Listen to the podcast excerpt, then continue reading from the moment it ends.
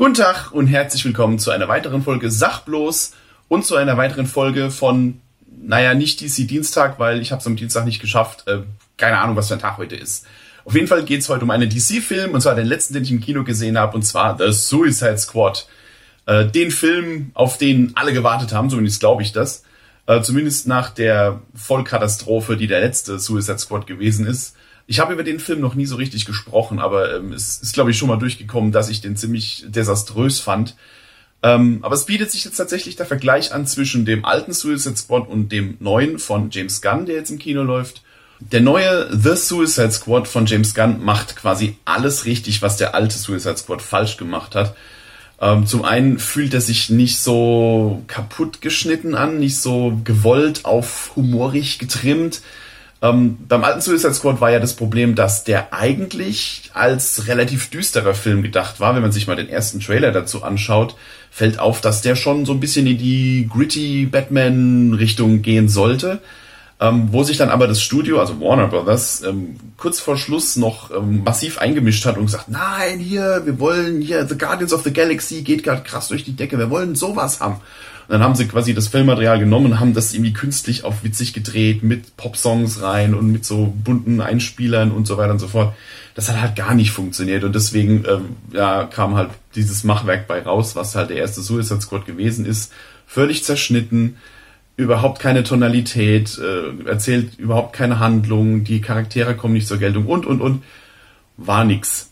Aber der neue, bei Suicide, bei The Suicide Squad von James Gunn merkt man, dass da von vornherein jemand dran gesessen hat, der A wusste, was er machen will, was er für einen Film drehen will, und man merkt, dass das Studio ihm freie Hand gelassen hat. Offensichtlich hat er sich durch die Guardians-Filme einen Ruf erarbeitet, dass Warner Brothers gesagt hat, okay, wir reden dir nicht rein, mach du mal. Und das ist wirklich ungewöhnlich, weil Warner Brothers hat ja schon, sie haben das Suicide Squad kaputt gemacht, sie haben äh, die Justice League kaputt gemacht, sie haben Batman wie Superman kaputt gemacht. Also, und in diesem Fall muss man halt wirklich neidlos anerkennen, ja, sie haben James Gunn die Freiheit gelassen, zu tun, was er wollte, und das Ergebnis ist fantastisch. also, ich mag James Gunn sowieso. Eigentlich habe noch keinen schlechten James Gunn-Film gesehen. Die Guardians-Filme, Slither, ähm, Super ist so eine Superheldenparodie, die er gemacht hat, relativ unbekannt, könnt ihr mal danach Ausschau halten, ist auch mega geil. Also der Stil von James Gunn ist einfach fantastisch und das merkt man an diesem Film ja, der neue Suicide Squad ist ja quasi so eine Art Soft-Reboot, aber er funktioniert auch als Fortsetzung vom ersten Suicide Squad, falls man die jetzt unbedingt hintereinander weggucken möchte. Ähm, da beißt sich nichts, also die äh, funktionieren durchaus hintereinander als Fortsetzung. Ja, James Gunn macht wieder das, was er am besten kann. Er nimmt völlig unbekannte Charaktere oder zumindest der breiten Masse unbekannte Charaktere und schreibt um die rum eine ziemlich geile Story äh, packt noch ein paar lustige Dialoge oben drauf, gibt denen so ein bisschen Chemie untereinander und voila, ein Spitzenfilm. Das hat bei den Guardians of the Galaxy schon super funktioniert, die kannte ja auch keiner.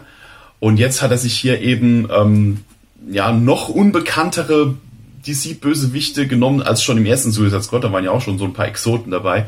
Und hier sind jetzt eben so, so unfassbar viele dabei, wo man sich denkt so, oh Gott, eigentlich sind die ja zu Recht in der Mottenkiste der, der DC Comics äh, verbuddelt gewesen, aber jetzt sind also so, so Nummern dabei wie der Polka Dot Man oder ähm, Red Catcher 2 oder TDK oder der Weasel oder ähm, ach, ich weiß gar nicht, ich kriege die Namen alle gar nicht mehr zusammen. Und er schafft es dann auch tatsächlich, diesen völlig hanebüchenden Charakteren richtige, ja, richtige emotionale Stories auch teilweise auf den Leib zu schreiben und die interessant zu machen, obwohl man sie, wenn man nur den Namen liest, denkt man so, boah, was, sind, was haben sie da ausgebuddelt, ja, aber zum Beispiel die Rolle des Bloodsport, gespielt von Idris Elba. Der sollte ja eigentlich ähm, die Neubesetzung für Deadshot sein, weil den ursprünglich Will Smith gespielt hat. Der wollte aber nicht mehr. Aber dann haben sie sich entschieden, nee, wir machen eine andere Figur draus. Deswegen ist es jetzt Bloodsport. Das ist auch so ein ja, mega Schütze mit allen möglichen krassen Hightech-Schusswaffen und ja. Und der kriegt so eine Art, ähm, ja, wie sagt man denn? Er, er mausert sich, er muss sich so ein bisschen aus sich rauskommen und sich zum Anführer mausern obwohl er sagt, nee, mit mir ist nichts anzufangen, ich bin im Knast ganz gut aufgehoben und so. Ähm, aber er muss dann eben in die Rolle des Anführers schlüpfen. Dann haben wir natürlich Harley Quinn, die fand ich in den letzten Filmen ehrlich gesagt so ein bisschen nervig. Ich weiß, sie ist mega beliebt und sie war auch der Lichtblick des ersten Suicide Squad, weil sie halt als Figur super funktioniert hat, als die erste Live-Action Harley Quinn, die es äh, im Kino gab. Aber auch gerade so in den Nachfolgern hier, äh, hier ihren eigenen Harley Quinn Film und so, das fand ich so, so überdreht und ah, also ich bin jetzt nicht der allergrößte Harley Quinn Fan, obwohl ich zugebe, dass sie funktioniert als Figur. Ähm, aber in dem Film fand ich sie super, weil sie ist ein bisschen zurückgenommen. Sie ist jetzt nicht im Mittelpunkt des Films. Sie ist eine der, eine der größeren Figuren, aber eben nicht die Hauptfigur. Und da ist es okay. So in, in kleineren Dosen funktioniert die richtig gut und sie ist vor allem mal genau so, wie man sie, ähm, wie man sie sich vorstellt, auch so aus den Comics und ähm, aus den Cartoonserien, wo sie ursprünglich ja aufgetaucht ist. Äh, so halt durchgeknallt, aber nicht komplett Banane, aber man sieht teilweise so ein bisschen, was in ihrem Kopf vorgeht, wie sie die Welt sieht und äh, sie ist auch völlig unberechenbar, das kommt in manchen Szenen auch ganz gut zur Geltung. Also Harley Quinn funktioniert in dem Film wirklich wieder mega gut und deutlich weniger aufgedreht ähm, als, in ihren eigen, als in ihrem eigenen Film und im ersten Suicide Squad. Ja, dann haben wir noch den, den Peacemaker gespielt von John Cena. Der funktioniert auch ziemlich gut. Auch gerade so diese Rivalität zwischen Bloodsport und äh, Peacemaker. Ähm, es, es wird ja auch ein Gag draus gemacht, dass die quasi die gleichen Fähigkeiten haben. So, also die sind halt beides Megakämpfer, die aus allem eine Waffe machen können. Und zwischen denen entbrennt so eine Rivalität und die ist sehr, sehr witzig. Ähm, es geht schon teilweise, also es ist schon, geht schon ruppig zur Sache. Der ganze Film ist sowieso, also, ne, das R-Rating ist wohlverdient. Es geht wirklich ruppig zur Sache. Es sterben Leute noch und nöcher, es spritzt das Blut. Ähm, aber genau das wollten wir doch haben, oder nicht? Und äh, insofern auch diese Rivalität zwischen Peacemaker und Bloodsport ist, ähm, ja, geht dann teilweise so Szenen wie, wer bringt am coolsten Leute um oder am, am, am stylischsten. Das geht so, schon fast ein bisschen in die menschenverachtende Richtung, aber hey, ich meine, das ist halt die Tonalität des Films. Ja, es ist blutig, es ist, es geht derbe aufs Maul und es ist trotzdem halt lustig und das funktioniert wirklich gut, die beiden. Und ähm, ich möchte gar nicht mehr so viel auf die Charaktere eingehen, weil ein Aspekt des Films und ein, ein, äh, ein großes Rätselraten war ja am Anfang auch, beziehungsweise ist für alle, die sich noch nicht haben spoilern lassen, äh, ist ja, wer von dieser Riesentruppe an Charakteren äh, überlebt denn das Ganze? Und also mein Tipp ist, wenn ihr mit äh, mehreren Leuten ins Kino geht, macht doch mal einen Wettpool auf. Welche Figuren überleben den Film und wenn sie nicht überleben, wann sterben sie? So, ne?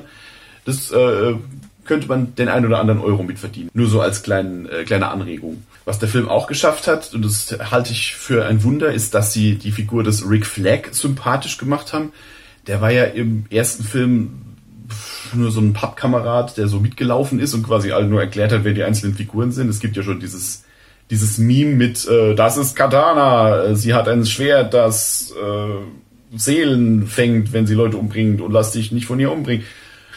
Also, ne, diese, er hat quasi nur die Exposition für die einzelnen Charaktere geliefert und war halt ansonsten mega blass. Und der hat in dem Film jetzt wirklich eine Rolle gekriegt und zwar auch wirklich eine Rolle, der man mitfiebert und die man sympathisch findet und ein Wunder.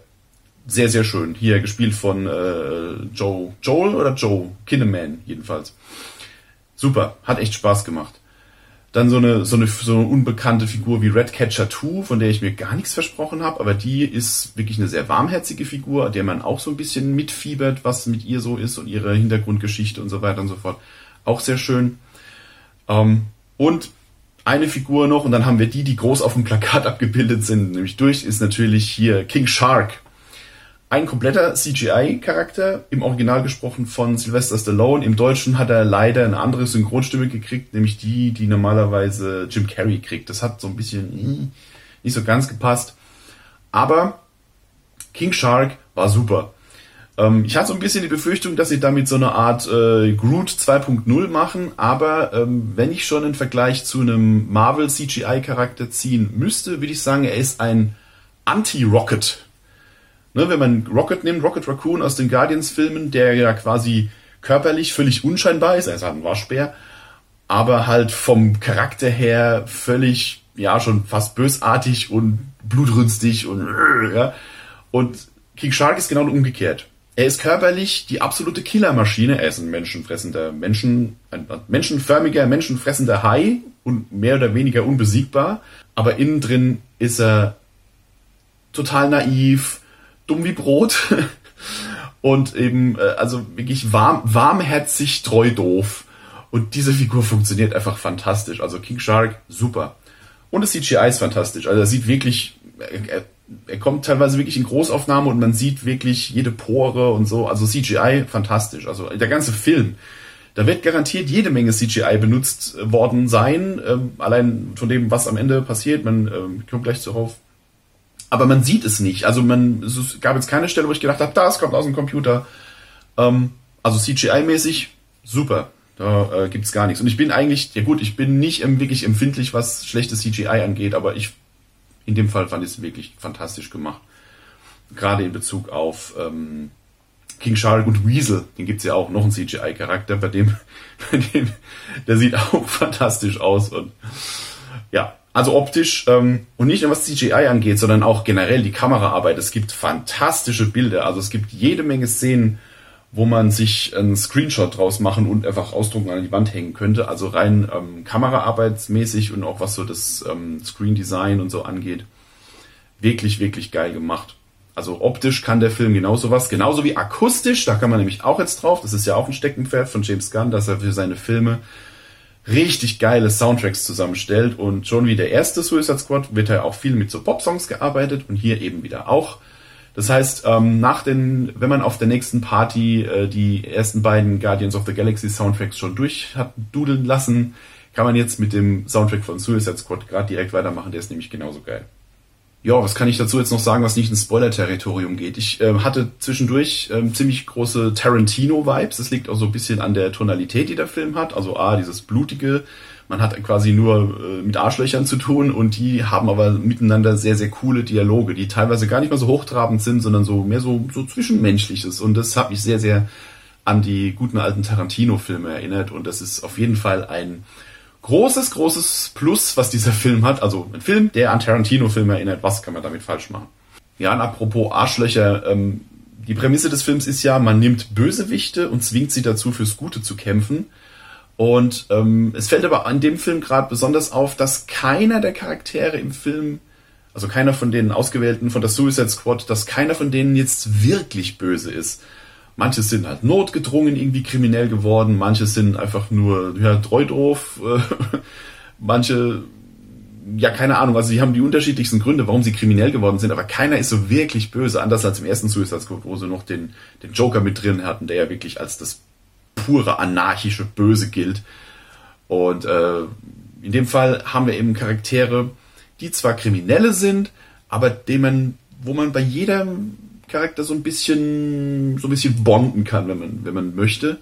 Und gerade durch diese unterschiedlichen Hintergründe, warum die jetzt jeweils ähm, auf diese schiefe Bahn geraten sind, ähm, allein dadurch ähm, ja, entwickelt sich eine super Dynamik zwischen den Figuren und das funktioniert wirklich, wirklich gut ja, ich höre jetzt mal langsam auf. Äh, natürlich der, der große End, Endboss, sage ich jetzt mal, den brauche ich jetzt, das ist jetzt auch kein großer Spoiler, den hat man im Trailer schon gesehen, ist Starro.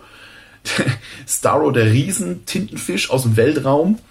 Ähm, auch was mit ihm ähm, zusammenhängt, ist ähm, schon sehr, ich, ich sage jetzt mal nicht genau, wer den aus dem Comics kennt, wird wissen, was es mit dem auf sich hat, aber der hat auch sowas, so eine Mischung aus mega albern und total morbide und, und tragisch und irgendwie, oh, ich weiß auch nicht. Also äh, eine super Mischung und passt natürlich auch super in diese Art von Film, diese, dieses, diese Mischung aus brutal und lustig.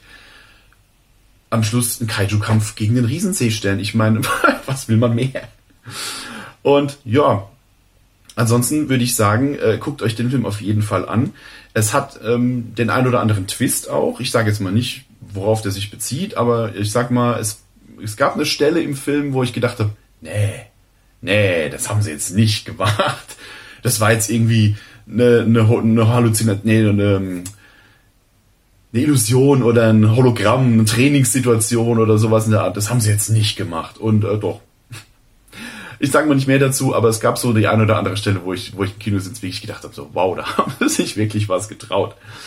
Und ja, also guckt ihn euch an, guckt ihn euch wirklich an, guckt ihn euch im Kino an. Ich habe nämlich gerade äh, gehört, dass der gerade nicht floppt, aber naja, er bleibt, sagen wir mal, hinter den Erwartungen zurück und der hatte ein richtig fettes Budget und der sollte mehr, sollte er eigentlich wieder einspielen. Das wäre total schön, weil wenn nämlich Warner Brothers jetzt auf den Trichter kommt zu sagen so, ja wie, jetzt haben wir dem Regisseur hier freie Hand gelassen und jetzt kommt nicht mal die Kohle wieder rein. Nö, dann machen wir die Sachen in Zukunft wieder selber und schreiben denen wieder schön vor, was sie zu drehen haben.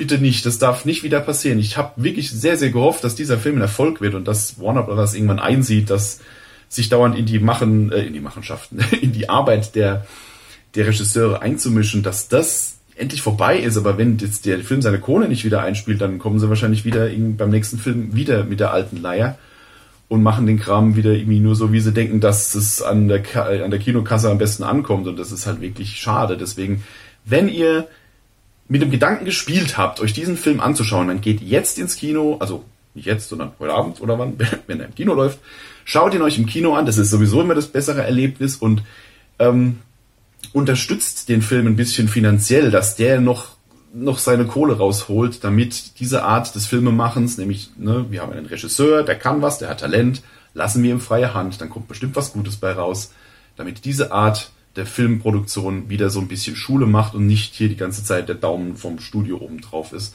Also, wenn ihr den Film sehen wollt, wartet nicht auf den Stream, geht jetzt ins Kino. Es lohnt sich auf jeden Fall.